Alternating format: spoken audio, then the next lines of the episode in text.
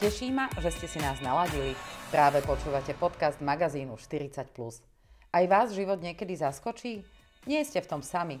Verím, že rozhovory s ľuďmi, ktorí vedia, o čom hovoria, vylepšia váš deň. Od mikrofónu vás srdečne zdraví Martina Valachová. Vítajte.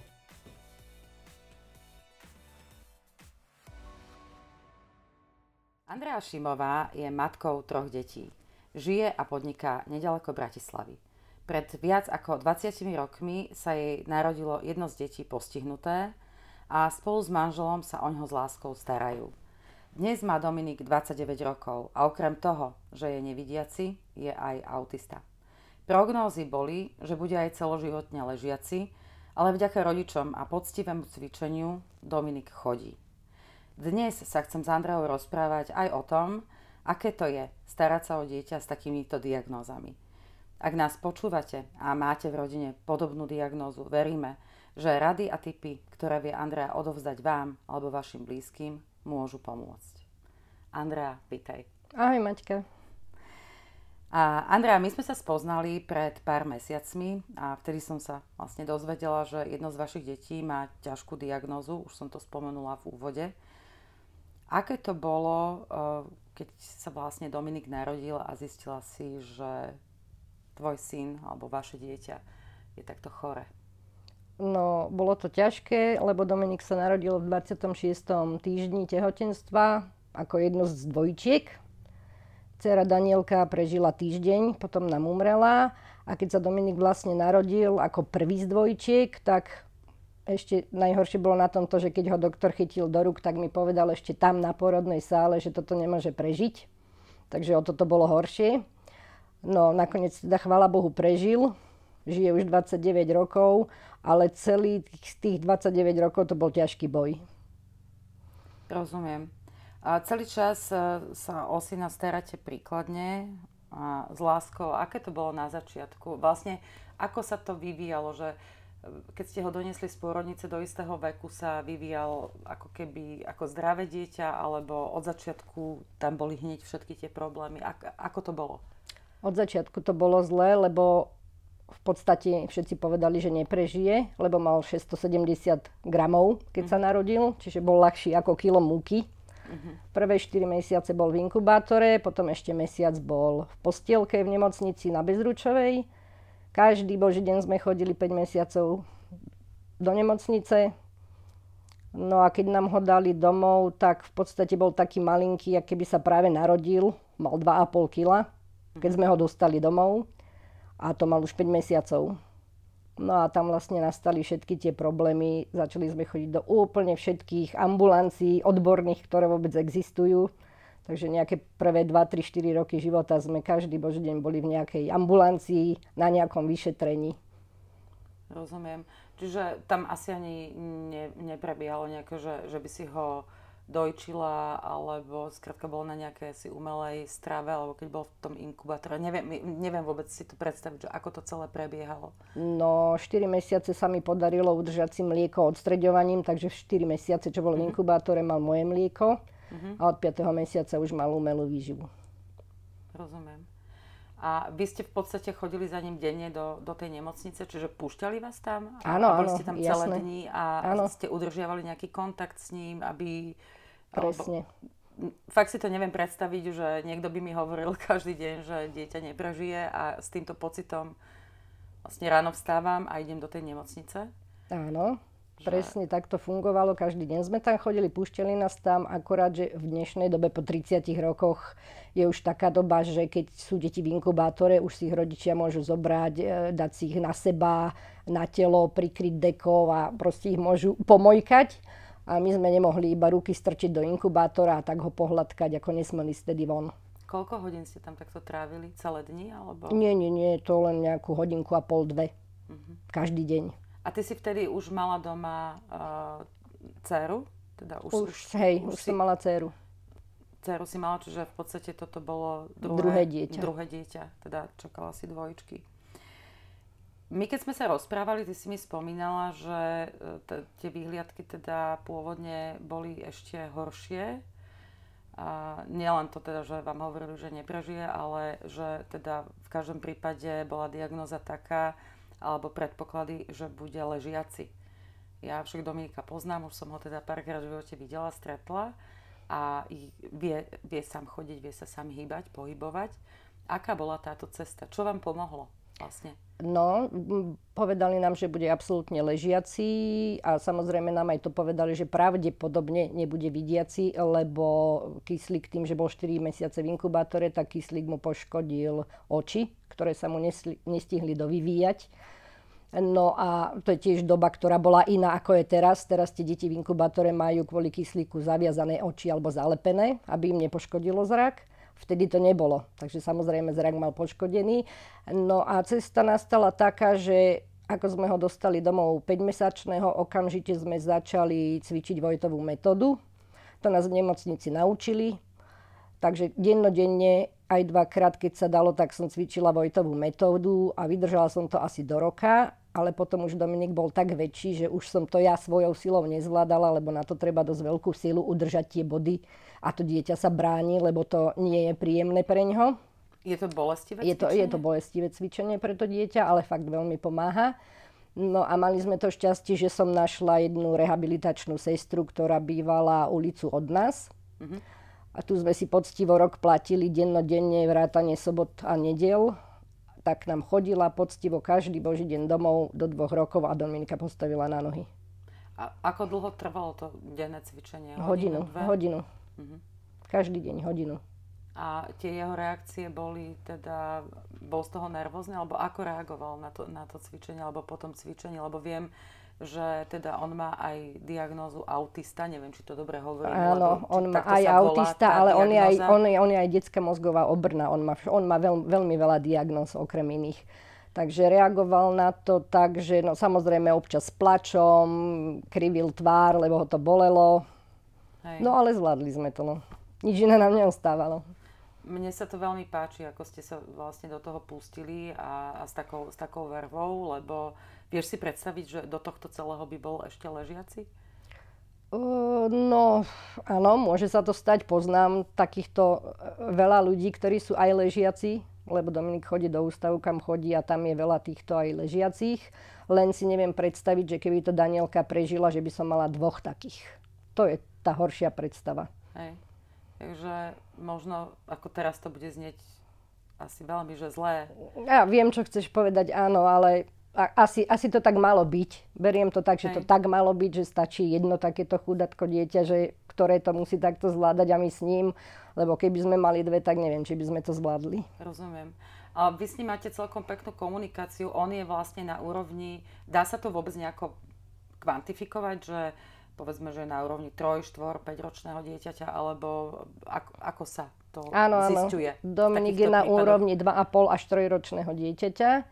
Vie sa, keď mu podám oblečenie, vie sa sám obliec, vie ísť sám na toaletu, vie sa sám najesť. A to je asi všetko. Hej. Rozumiem. Uh, Počas týždňa uh, býva klasický dom, Dominik uh, v takom, že týždennom stacionári. Vy ho tam zvyknete voziť tak, že v pondelok, myslím, že na obed uh-huh. a v piatok na obed uh, Ideme si, pre ho, si, si idete pre neho. Ako to vlastne funguje v týchto stacionároch? A, a ako, aká bola tá cesta, kým ste sa k tomu dostali? Ako dlho už vlastne môžete využívať vôbec tieto služby? No, e, dostali sme sa tam vlastne vďaka tejto našej rehabilitačnej, ktorá mhm. vedela o, tam, o, to, o tomto uh, bože, stacionári. stacionári. Zariadení, to je v poriadku. Domove sociálnych služieb. Aha, tak, tak sa to volá Domov presne. sociálnych mm-hmm. služieb Integra, áno. Ona o tom vedela, lebo chodila tam pomáhať s cvičením s deťmi inými. No a v podstate nám ona tak nejak vybavila, že nám tam Dominika zobrali už keď mal 2,5 roka. A od 2,5 roka tam chodil vlastne na denný pobyt. Že sme ho tam vozili ako do škôlky. Čiže vlastne každé ráno ste ho zobrali áno, a po obede išli pre neho. Ste išli pre a takto tam vlastne chodil 23 rokov. Rozumiem. A to je súkromné zariadenie, alebo ako to funguje? Nie, normálne štátne zariadenie. Uh-huh. Pod Vúcku patrí. A teraz teda tam chodí kvázi na týždňovky? Áno. Tri roky tam už chodí na týždňovky, to sme mali poradovník, sme čakali na pobyt, na týždenný pobyt, aby sa nám, keď, teda, aby sa nám, keď sa uvoľní miesto, čo tá, samozrejme nie je ľahké, lebo tam sa miesto neuvoľňuje, pokiaľ niekto s klientom neumrie, čo je veľmi smutné. Hej. Ale to je jediná možnosť, že tí týždenní sa posunú potom na celoročných a takto sa to posúva denný na týždenných a týždenný na celoročných, kto tam má žiadosť. vlastne trvalo 20 neviem koľko ano, rokov, ano. kým ste sa dostali z týždenného, z, z denného na, tý, na týždenný. Na týždenného. A teraz tam mám žiadosť na celoročný, kde sme na 47. mieste. Rozumiem. Čo sa asi ani nedožijeme. Hej, vy a možno vlastne ani nikto z nás pretože no, tá doba je naozaj zvláštna a hlavne ja keď sa pozriem na to, že kam všade idú peniaze a ako sa s nimi plýtvá, tak sa, sa, sa mi zdá neuveriteľné, že uh, sa nerieši situácia takýchto rodín a, a takýchto detí. Čiže vy ten stacionár platíte aj nejako? To sa platí? Alebo tým, že je to vlastne takto už, že ste sa k tomu nejak dopracovali cez tie poradovníky po 23 alebo 5 rokoch? Je to teda štátne zariadenie? Alebo musíte... Mňa, mňa zaujíma teraz to, že keď sa človek už aj prepracuje k tomu povedzme týždennému pobytu, že koľko to tú rodinu stojí, či si to vôbec môžu, lebo tie rodiny tohto typu sú väčšinou finančne veľmi oslabené. Lebo jeden z tých rodičov sa často plno venuje tomu postihnutému dieťaťu a potom e, tam prichádza tá otázka peňazí a platenia takýchto nejakých špeciálnych výloh. Tak mňa zaujíma, že to vôbec ľudia vedia zaplatiť, utiahnuť, alebo a, ako to v podstate je. E, klient si to platí sám, alebo teda rodina to platí. E, časť platí štát, časť platí rodina a funguje to tak, že keď už sú dospelejší klienti a majú už vlastný invalidný dôchodok, tak vlastne tá rodina to platí z toho invalidného dôchodku toho svojho buď syna, alebo teda rodinného príslušníka. Mm-hmm. A, ale to sa týka iba denných a, celoroč- a týždenných. Pardon ale keď už je niekto na celoročnom pobyte, tak tam to funguje úplne ináč. Tam už dostáva dôchodok zariadenie a disponuje s ním. Áno, čiže v podstate sa ten človek vzdá ako keby toho príjmu, niečo na, na podobu e, zariadení pre seniorov, áno, áno. kde v podstate tí ľudia teda prídu o ten dôchodok a prípad, prípadne teda rodina alebo štát dopláca ešte ten, ešte ten rozdiel. No, my sme teraz takej tej zvláštnej situácii, k, ktorá sa volá mm, pandémia celosvetová a teda zasiahlo to aj Slovensko, aj keď teda na Slovensku nemáme skoro uh, žiadnych, uh, žiadnych chorých, alebo ich naozaj sa to počíta v promile. Uh, mňa, by, mňa by teda zaujímalo, že tie stacionáre boli zatvorené, pokiaľ viem, že aký je váš denný režim, ako vás to ovplyvnilo vo fungovaní ako rodiny a ako to ovplyvňuje samotného Dominika. No, stacionáre boli pozatvárané, to je pravda, ale celoročné pobyty ostali jediné otvorené. Denné a týždenne, týždenné zatvorili. E, celoročné ostali otvorené preto, lebo e, veľa klientov je tam na celoročný pobyt, ktorí nemajú rodinu. Takže ich nemali kam dať, nemohli zavrieť Rozumiem. Takže iba toto jedno oddelenie funguje. No my máme Dominika doma už 6 týždňov. No, zvládame to, musíme to zvládať, nič iné nám neostáva, eh, ale horšie je to, že Dominik eh, to zvláda horšie, pretože tým, že autista je naučený na určitý životný štýl, spôsob a opakovanie sa určitých vecí. A v podstate teraz mu chýba to, že nie je v zariadení a nemá tam tie činnosti, ktoré tam bežne vykonáva. Takže doma mu je dlho a no, je to ťažšie, ale tak vydržíme. Rozumiem. A máte teda, a snaž, snažíte sa mu aj doma, alebo ako to, ako to beží, aký je váš denný režim? Že... No, snažíme sa ho ráno zobudiť, aby ne, neprespával dlho, lebo on by spal aj do jednej, do druhej. Tak to nie, toho o 10. každé ráno zobudíme. Normálne dostane raňajky, je v svojej izbe, hrá sa svojím spôsobom, akým sa hrá keď je vonku pekne, tak snažíme sa byť celé dni vonku na hupačke, hudbu má pustenú, lebo veľmi rád počúva hudbu. Snažíme sa mu robiť program, každý druhý, tretí deň ide do vane, lebo kvôli nemu máme vlastne hydromasážnu vaňu, ktorú mm. on veľmi potrebuje na svalstvo. Takže každý druhý, tretí deň je vo vani, má pustené bublinky s hudbou v kúpeľni samozrejme. Každý druhý, tretí deň ho dávame na masážne kreslo, ktoré zase máme kvôli nemu, lebo ho potrebuje A snažíme sa mu nejakým spôsobom vyplňať ten čas. Čiže on, on asi e, toho veľa neprejde pri tom svojom zdravotnom, že síce chodí, ale e, takýto klasický pohyb e, asi u neho nie je možné s ním Nie, počítať. nie. Chodí, chodí síce ťažšie a hlavne tým, že je nevidiaci, tak sám nie. Čiže stále musí niekto ho držať pod pazuchu a musí ísť s niekým, takže prejde sám akurát po dome, ktorý je naučený. A on teda nevidí absolútne. Nie, nie, jemu Čiže- sa odlupli sietnice, takže on nevidí vôbec. Mhm. A ani sa to nedá nejako operovať? Nie. Ani sa To, s tým toto robiť? sietnice sú bohužiaľ v celom svete ešte neprebádaná vec, aby vedeli, ako by to mohli napraviť. Rozumiem. A prognozy na, na nejaké lepšie zdravotné alebo lepší zdravotný stav u neho existujú? Alebo ide výskum, vývoj v tejto oblasti nejako dopredu?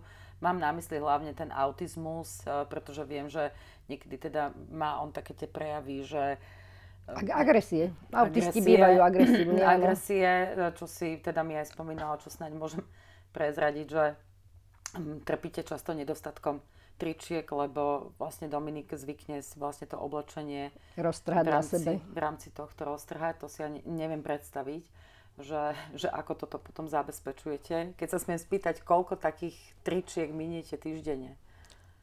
O, tak týždenne 3, 4 niekedy. 3-4 zlikviduje. A zlikviduje a keď má e, slabú chvíľu večer alebo nechce ísť spať, tak to trhá aj pyžamové vrchy, takže to je ešte väčší nedostatok. Áno. Lebo nohavíc máme kvantum, ale vrchy sa, sú roztrhnuté. Aj dneska som ti chcela priniesť, ja som neprinesla. Nevadí.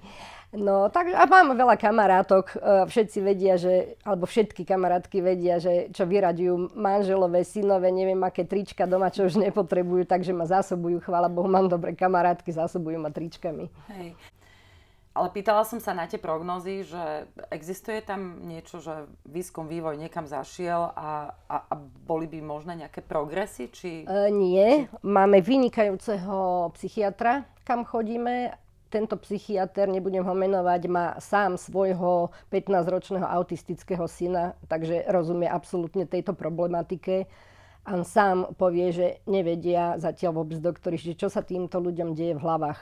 Proste jednoducho nedá sa. Skúšajú nadstaviť lieky aspoň tak, aby to ako tak fungovalo. Keď nefunguje jeden liek, dajú iný liek, až kým sa dostaneme do nejakej situácie alebo do nejakej proste do, do takého stavu, ktorý aspoň ako tak je uspokojivý a takto fungujeme na liekoch. Rozumiem. No, čo by si vedela poradiť posluchačom, ktorí sa potýkajú povedzme s podobnými problémami, ako, ako zvládať napríklad teda svoju vlastnú psychiku teraz, lebo to ja stále som z toho úplne že mimo, pretože ja som ťa ešte nestretla v zlej nálade alebo v zlom nastavení. A keď si teraz predstavím, že koľky z nás, a ja mávam tiež tieto stavy, že keď sme teraz takí izolovaní, že niekedy naozaj mám pocit, že celý svet na mňa spadol a že ja snáď chytím nejaký amok a vlastne všetci to prežívame tak nejak zvláštne tú, tú karanténu, izoláciu, to, že nemáme tie sociálne kontakty, že skrátka sa nám ten život tak ako keby za minútu zmenil a ty v takejto nejakej podobe a ešte vlastne stiaženej o tú starostlivosť e, o Dominika máš prakticky celý život. Takže teba nejak nastavovali alebo dávali dokopy nejakí psychológovia, alebo máš nejakú dobrú literatúru, ktorá ti pomohla, že čo by vedelo ľuďom, ktorí sú v podobnej životnej situácii a, a nezvládajú to tak dobre ako ty, čo tebe najviac pomohlo? Čo by im vedelo pomôcť? Ja to poviem úplne zjednodušene. Dobrý manžel.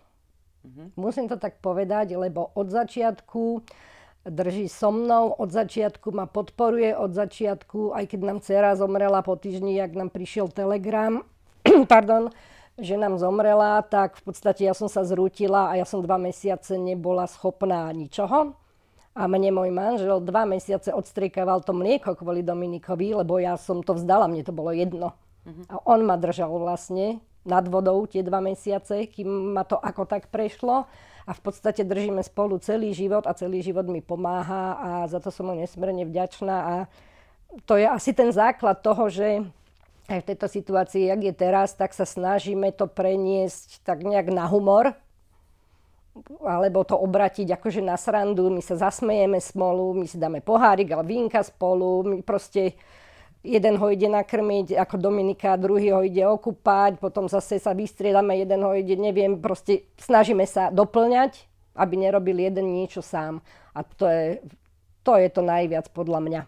To si veľmi pekne povedala, pretože poznám rodiny a situácie, že keď sa vyskytne takáto dráma, lebo to v princípe to dráma je, a aj keď vy ju takto úžasne, tak často práve tie páry končia rozchodom, rozvodom, no. že to dieťa povedzme ostane máme Áno. a ten muž si nájde nejakú novú partnerku, uh-huh. ale sú aj prípady, že naopak, nechcem teraz povedať, že tí muži sú tí zlí a, a nezvládnu to, ale pravda je taká, že tie ženy zväčša ostávajú s tými deťmi a bývajú silnejšie, čiže vlastne v tejto situácii vás toto ako keby ešte viacej dalo do vedna. Áno, utužilo, spojilo. A spojilo, že, že sa snažíte v tom tak Nás nejak... to vlastne od narodenia Dominika spojilo viac a viac. Lebo sme mali strašne veľa problémov s ním a strašne veľa prekážok a spolu sme to všetko dali. Hej. Dobre, Takže nič špeciálny psychológ netreba, stačí veľmi dobrý manžel. No ale je, je pravda, že je to aj o povahe človeka. Musí aj človek byť e, nie nervák, alebo nie, že sa ide zrútiť zo všetkého. Proste je to aj o povahe človeka a chvála Bohu, teda asi mám povahu, že sa nerútim hneď. Podľa mňa ty sa nerútiš nikdy. Takže... Naozaj, že nikdy. Ďakujem. Lebo mala som párkrát možnosť e, ťa zažiť v istých situáciách a a hlavne, pardon, že ti skačem do rečí, e, sú, sú veci, ktoré som si povedala, že proste e, môže byť aj horšie. Že jednoducho, akože to, čo sa teraz deje, a nehovorím teraz o korone, ale že v tej chvíli, keď sa niečo dialo, že som si povedala, ale môže byť aj horšie. A proste preto to zvládneme, že netreba sa rútiť. No. Hej. A mala som pripravenú takú záverečnú otázku, že, že aké je tvoje životné moto? Alebo taký nejaký finálny odkaz posluchačom? Zamyslela som sa hlboko. S úsmevom zvládneme všetko. tak pekné, jednoduché, ale na teba aj absolútne vystižné. Andrea, ja ti veľmi pekne ďakujem, že si bola ochotná sa podeliť o takéto, myslím, veľmi intimné veci, ale zároveň verím, že mm, môžu môžu tieto informácie alebo ten esprit, ktorý z teba ide, mnohým ľuďom pomôcť? A keď si spomenú na tento rozhovor a budú stať pred nejakou možno oveľa menej zložitou situáciou, že ich to popchne dopredu a ono za každou hmlou vyjde potom slnko a asi takto by sme mohli aj, ukončiť. Áno, ale ešte ja dodám, povedať. keď si sa pýtala na moto, nie je to ani moto, ale tiež mám v hlave to, že život je ako zebra. Raz je čierna, raz je biela, raz je zlé, raz je dobre. Musí sa to zákonite striedať. Hej. Áno, ono sa to ľahko povie, ale niekedy sa to ťažšie žije. A, a ty si teda príkladom toho, že, že to naozaj zvládate, zvládate krásne, aj teda keď ja ťa poznám možno, že rok alebo, alebo toľko toto trvá. Tak uh, veľmi pekne ti ďakujem za tvoju otvorenosť, za tvoju úprimnosť a želám vám čo najviac pekných spoločných chvíľ a hlavne veľa zdravia. Ďakujem veľmi pekne. A všetko dobré. Ďakujem veľmi pekne. Ďakujeme, že ste si nás dnes vypočuli. Ak sa vám podcast magazínu 40 plus páči, podielte sa oň na sociálnych sieťach Facebook, LinkedIn či Instagram. No a ak máte tému, ktorá by mohla inšpirovať ostatných, napíšte mi. Krásny deň praje Martina Valachová.